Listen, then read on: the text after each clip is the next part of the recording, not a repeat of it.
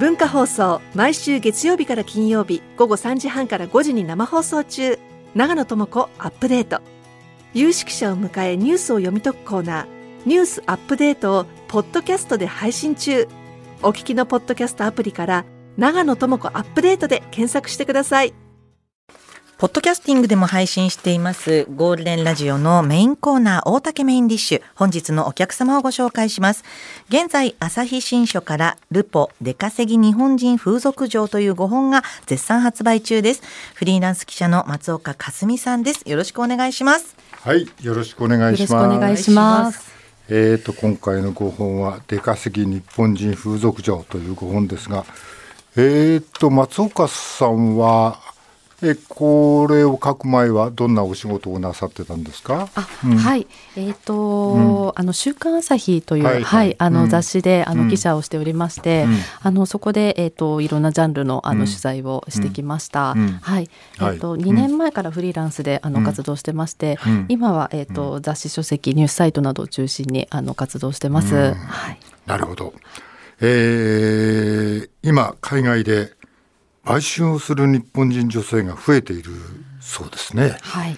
これはいつぐらいから起こってることなんですか？はい、はい、えー、っとですね、あの、うん、私が本の中で話を聞いた女性たちは、うん、えー、っとここ5年から10年の間で、えー、っと出稼ぎを始めたという人たちで、えっとコロナ禍でより増えたのではという、あの見方もあります。はい。えー、外で稼ぐ海外で稼ぐ理由は何でしょう？はい。えーと、背景として大きく3つあると思ってまして、うん、えーと、1つ目が、えーと、今のその日本の長引く不況で、うん、思うように稼げないという状況があると、はい、でそうした中で日本で仕事をするより海外の方が稼げると、うん、海外に目を向ける動きっていうのはあの性風俗業界に限らず、うん、あの他の業界でも起こってあのいると思うんですけれども、まあ、風俗業界でもそれが起きているということが1つ、とそれからあのえーとまあ、少し前まであの性風俗の仕事あの性の売買ってあの、うん、転落の象徴みたいな感じがあったと思うんですけど、はい。それが少しずつ変わってきていて、えー、えーと性の売買が昔に比べてもう少しカジュアルになって、うん、あの結構たくさんの女性が働くようになっていると。であの、まあ、そうした中であの働く人が増えて稼げる層と稼げない層の二極化が起きてるっていうふうに言われてまして、であの、まあ、思うように稼稼げないという層とあの国内でも一定稼いでいて、もっと稼ぎたいと上を目指す層というのが海外出稼ぎに目を向けているのかなと思ってます。で、えっと、3つ目があの、ま、やっぱり SNS をはじめとしたあの個人同士が直接的につながることができるテクノロジーの浸透というところで、はいあのま、今も多分それが主流なんですけどもあの一昔前まではあの日本の風俗で働くイコール、ま、特定の店に所属してえーと、店につけてもらったあのお客さんをこなしていくっていうのが一般的だったのが、まあ、SNS が出てきたことで店を介さずともあのお客さんと直接つながってやり取りができて、えーと、個人として仕事を受けることができると。まあ、それでその国内だけでなく海外のお客さんともつながることが物理的に可能になって、はい。で、あの、ということが、あの、大きく、まあ、その3つが、あの、背景としてあるのかなというふうに思ってます。つないでもらうというその手段が、はい。SNS ができたことで、ずいぶん簡単になったっていう、はい、そうですね。はい。それは海外でもなんですね。はい。えー、っと、それでなくても、日本はこの30年間ね、えー、停滞を続けてますけども、はいだからこういう売春とか性風俗の仕事じゃなくても、はい、なんかオーストラリアに出稼ぎに行った若い人がたくさんお金を稼いでると、はい、まあ、その単純労働だって聞,、聞いてるんですけど、はい、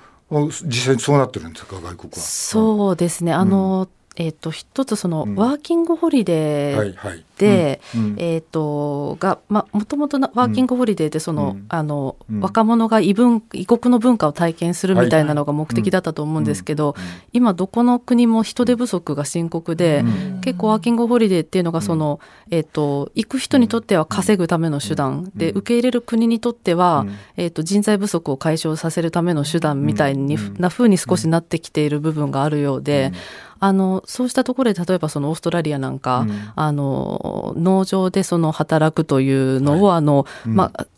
一定期間あのかなりの額稼ぎたいということで、うん。はい、まあ、どちらかというと異文化のあの、うん、えーと、体験というよりは、稼ぐ目的で行くという人が、あのいらし割といると聞いてますね。はい、まあ、話ではなんか一月80万ぐらい稼いだって話を、ねはい、単純労働でっていうことになると、はい、まあ、これからもこの日本で一生懸命稼いだってね、単純労働でそんな金になるわけない。で若い人の中では、まあ、こう性風俗の仕事以外でも働きに行く人は必然的に多くなりますね。そう思いますね、海外に目を向ける動きっていうのは、どうしてもやっぱり、あの、えっと、今以上にもしかしたら出てくるかもしれないと思います。一昔前はね、はい、やっぱり海外の人が日本に出稼ぎに来るっていうふうになってましたけど、はい、もうそういうんじゃなくなって日本の若者が外に出ると、はい、えー、その中でこの風俗の中でも海外に進出する。でこういう彼女たちは、はい、あの彼女でいいですよね。わ、まあ、かりませんけど、はい、ちょっとわかりませんけど、はい、えっとまあでも出て稼ぐっていうのはやっぱしビザはワーキングホリデーみたいなので行くんですか、はい、いえ、えー、どうやどういう目はいだってこの目的これで稼ぎますって言ったらもう入れてくれるわけがないですよね。そうなんですよね。うん、あのそこが大きな問題でして、うん。はい、あのやっぱりあの向こうで働くということは伏せて、うん、えっ、ー、と入国するわけですけども、つまりまあ観光目的というふうな立て付けで入って、で実際は中で働くという、あのこれはまあ違法行為。そうですね。はい。であの国によっては逮捕されるリスクもあるし、まあいつ摘発されてもおかしくないということなんですけども、あのまあ、バレなければいいというようなことで、うん、あの海を渡ってしまう女性たちっていうのが結構いると。はい、えっ、ー、とどこの国が一番多いんですか？えっ、とですね、あのまあ、私がその話を聞いた女性たちの、あの話を総合するとなんですけども、うんうん、えっ、と、アメリカ、カナダ、はい、えっ、と、オーストラリア、はい、あの香港、うん、この辺りが、まあ、手がかって今手が、えっ、と、手堅く稼げると言われている、エリア、はい、そうですね、はい。あの外国ではそのなんか日本の女性に対するちょっとしたなんかあのなんて言ったらいいんですか、はい、憧れなんだ？違うなとかな、うん、なんか神秘性な、はい、何か、はい、そんなのありますよね。あのそうみたいですね。うん、まああの多分えっ、ー、と、うん、まだあのそうは言っても、うん、えっ、と海外で性風俗の仕事をしている日本人女性というのは、あの諸外国に比べると数が少ないということがあるようで、あまあ、ある意味希少。そうなんですよね、はい、だからある人は、まあ、ブルーオーシャンっていう言い方をしてたんですけどもあの、うん、えーとまあ、需要がすごく高い、他に競争相手が、あのあまりいないまだ、まあ、だからこそもっと今は稼げるっていうなんかこの稼ぎ時を逃してはならぬというような、それを何ていうんですか、ブブルーブルーオーシャン。って。ブルーオーシャン。はい。はい。言ってましたどどどういう意味ですか？ブルーオーシャンって。なんかブルーブルーオーシャン、うん、初めて聞いた宝宝お宝お宝目指してお宝目指して海に行くぞみたいな大公開だみたいなそういう感じですか、さあ、そんな、いや、わか、わからない。で。も、ね、なんか価値があるみたいな意味なんですよね。はい、ね。されてる感じはありますね、まだね。えっ、とそれでこういろんな方が海外には出てるんですけど、ご本ではいろんな方の例が出ております。はい、えー、マリエさん41歳。海外で性風俗の仕事を始めて今年で7年、この方はどんな方なんですか？えっ、とですね、うん、この方はあの、はい、ま、フリーランスで、うん、えっ、と主に海外の富裕層を相手に風俗の仕事をしている女性で、はい、あのもともと日本の風俗店で働いてたんですけれども、はい、ま早くから SNS を始めて注目されるようになって、うん、えっ、と海外からの問い合わせも来るようになったと。で、あの最初は日本に出張などで訪れるあの海外のビジネスマンの接客から始めて、徐々に活動領域を広げていきまして、まあ、今では1ヶ月であの海外で700万ぐらい稼いでいると、はい、いう方です。で、まあ、同業者に技術を教える講師活動もあのしているという方、はいですね。はい。この方は最初は高校出て、はい、歌舞伎町になんか、お父さんに殴られっぱなしだったんで、えー、はい、それが嫌で高校出て歌舞伎町に来て、はいえー、そのそこにいる同世代の人と仲良くなったんですか？そうですね、うん、はい、まあ、家に居場所がないという、うん、あの感覚があったようで、うん、それでなんか歌舞伎町にはあの自分の人生の助けになるようなものがあるんじゃないかと、あの思ったそうです。はい。えー、この方はアメリカドイツシンガポール、はい、香港、はい1回の単価の相場が日本の約3倍。はい。ずいぶん稼いだってことになりますけどね。そうですね。はい。えー、まあこのこの方英語とかできるんですか？あ、うん、今はもう、うん、あのペラペラなんですけども、今はペラペラ。はい、あの、うん、最初は、えっ、ー、と通訳を入れて接客したと。はい、はい、はい、えー、はい、えー、まあだからその一番最初にヨーロッパを周遊券で回ってみて、えー、なんか外国いいなと思って、はいはい、えー、向こうに行って、はい、最初にこの方が稼ぐ段取りってどうやってつけたんですか？この方は。えっ、ー、と、うん、あ海外でですか、ね、海外で。あ、うん、海外では、えっ、ー、と、まあやっぱりその、えっ、ー、と今でいう X あの、ツイッターですね。はい。ツイッターで、うん、えっ、ー、と、海外に行く前に、うん、あの、まあ、どこどこの都市を回る予定ですと、あの、告知をして、まあ、もうあの、フォロワー数も相当いらっしゃる方なんですね。で、まあ、そうすると、その海外からの、あの、問い合わせが結構入るらしく、あの、それで、えっ、ー、と、あら、あらかたスケジュールを、あの、日本にいるうちに組んでおいて、で向こうに渡航して、うん、えーと、例えば、まあ、1都市3日間とか、うん、あのそんな感じであのアメリカなんかでもいろんな都市を回って、うん、あのそういうツアーと言ってらっしゃったんです、ツアーと言ってらっしゃった。はい。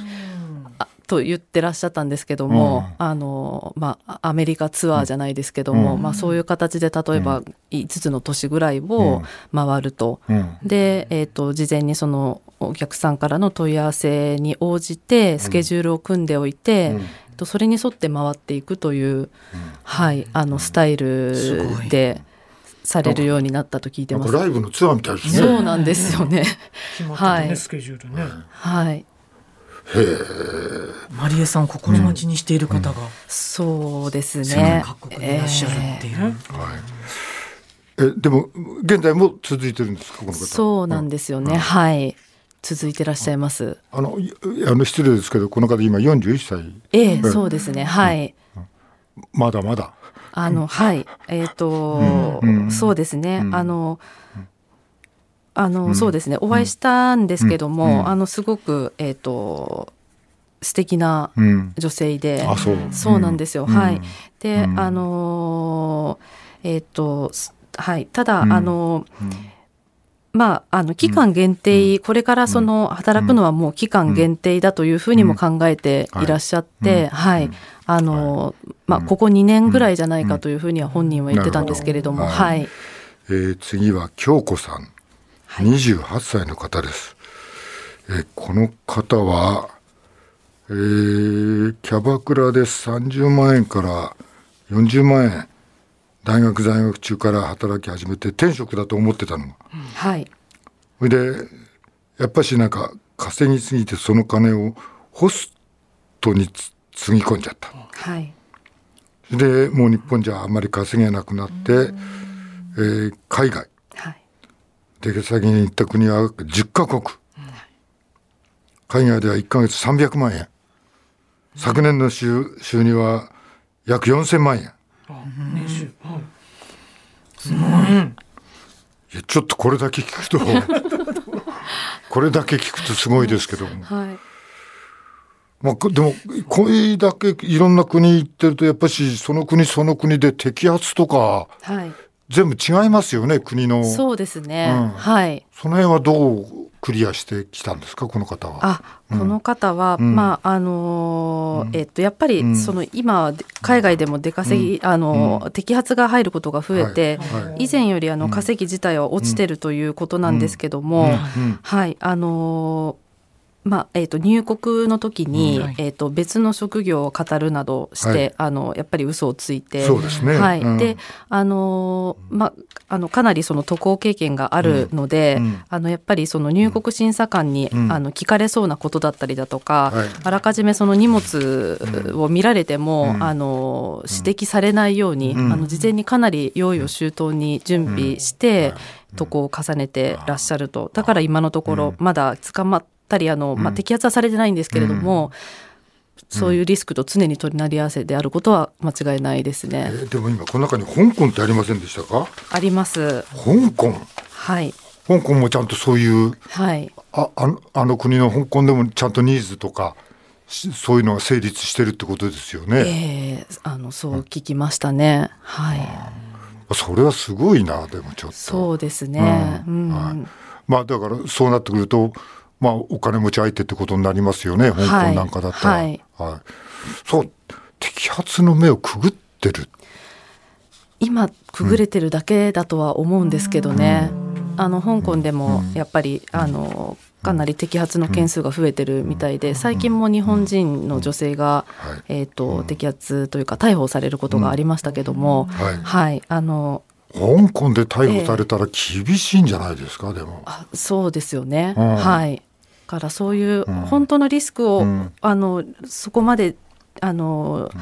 理解した上で渡航してるかっていうと、やっぱりそこはあの運任せというか、あんまりそこまで考えてない方が結構いらっしゃるのかなと思ってます。やっぱり今金額でこれだけ稼げるって言いましたけど、はいはい、やっぱりその分リスクはかなり大きい。そうですね。海外で捕まったら、はい、海外の刑務所にぶち込まれる。はい。そうですよね。はい。はい、その後のね、はい、その国々によって裁量が違うでしょうから、うん、まあかなりタイトロープですよね。そうですね。はい。はい。それ以外にも結構やっぱり、うん、まあ日本でもやはり、あのー、そういったお仕事でトラブルとか多いって聞きますけど、はい。世界でもやっぱりそういったなんていうか大変な問題とかっていうのはあったりしますか？はい、あのそうですね。えっ、ー、と。あの話を聞いた女性たちはそんなにその大変な目にあった人たちではなかったんですけども、ただ、えーとやはりかなり、えーと、リスクとされてることはあってですね、まあ、例えばその、まあ、行ってみないとわからないというところで、えーと接客中に客から乱暴を受けたりだとか、うん。まあ、薬物中毒の客に薬漬けにされるとか、まあ、金品を盗まれるとか。なんかそういう話っていうのは、まあ、出稼ぎだけじゃなくて多分その海外で、あのはい。えーと、そうしたその仕事の中で、えーと、起こりうるリスクなんじゃないかと思います。はい、ねはい、ビザを没収され軟禁状態で労働させられるとかっていう、まあだからかなり高い。あの危険な目に遭うリスクもあるわけ、はい、変な聞き方ですけど一番リスクの少ない国はそんなこの聞き方ちょっとおかしいですけどまあでもね、あの教えて。大竹さんマリエさんよりもちょっといやでもちょっとそこはどどどうだとお思いになりますか？いやどうでしょう。あのー、ちょっと言いよどんでそうですね、うん、それはあのー、うん。うん。うん。うんパッとごめんなさい。あの、はい、ここの国だろうというのが、ね、はい。そうですか。はい。わ、はい、かりました。まあね。まあ大体想像はつくけどね、はい、うん、まさかねちょっとリサーチがそのラインからだとは思ってませんでしたけ。ど えっとまあそういうお話を伺って、えー、松岡さんのお話ではこの後もこうそういう風俗の外国の風俗、はい、そういうところでリスクを冒しながら働く日本の女性は増えるっていうふうに予想されています。そうですか？はい。はい、うん、えっ、ー、と、うん、あの、ま、私というよりは、その、うん、えっ、ー、と、専門家の間で、はい、はい、えっ、ー、と、今後もやっぱり加速していくだろうという見方が強いというところですね。はい。わ、かりました。はい。はい。えっ、と、もう一つ。えー、これは実際にルポしててお聞きになった声であると思うんですけども、はい、やっぱりなんかこのこういう仕事に身を置く子はちょっと病んでいる子が多いみたいな情報も入ってるんですか、はいうん、そうですね、うん、はいえーとはいあの、うん、まあ、今その風俗で働く人が増えることで、うん、えっと、稼げる層と稼げない層の二極化というお話をあの、はい、えっとはい、えっとがあるんですけれども、あの特にその後者の稼げない層に、えっと病んでる人が多いと言われてまして、はい、であのまあやっぱりそのある種精神的な問題を抱えていても、はい。うん、時間の融通が利きやすかったり、うん、とまあその一時的な行きずりの関係で、はい、あのできる仕事というあの側面からあのその精神的に何か問題を抱えている人がもう働くことができる仕事という、はい、あのそういう側面があるというところですね。はい。皆さんが病んでるとかそういうことじゃないですね。はい、そうですね。ね転職だと思ってやってらっしゃる方もいれば、これで稼いでパンと見切りをつけようって方もいらっしゃる。はい、そういうことですね。そうですね。なるほど。ありがとうございます。はいでは、ご本のご紹介お願いします、はい、はい、改めて松岡かすみさんのご本を紹介いたします。ルポ出稼ぎ日本人風俗嬢朝日新書より税込み957円で発売中です。興味のある方はぜひ書店でお求めください、はい。大竹メインディッシュ、ゲストは松岡かすみさんでした。ありがとうございました。ありがとうございました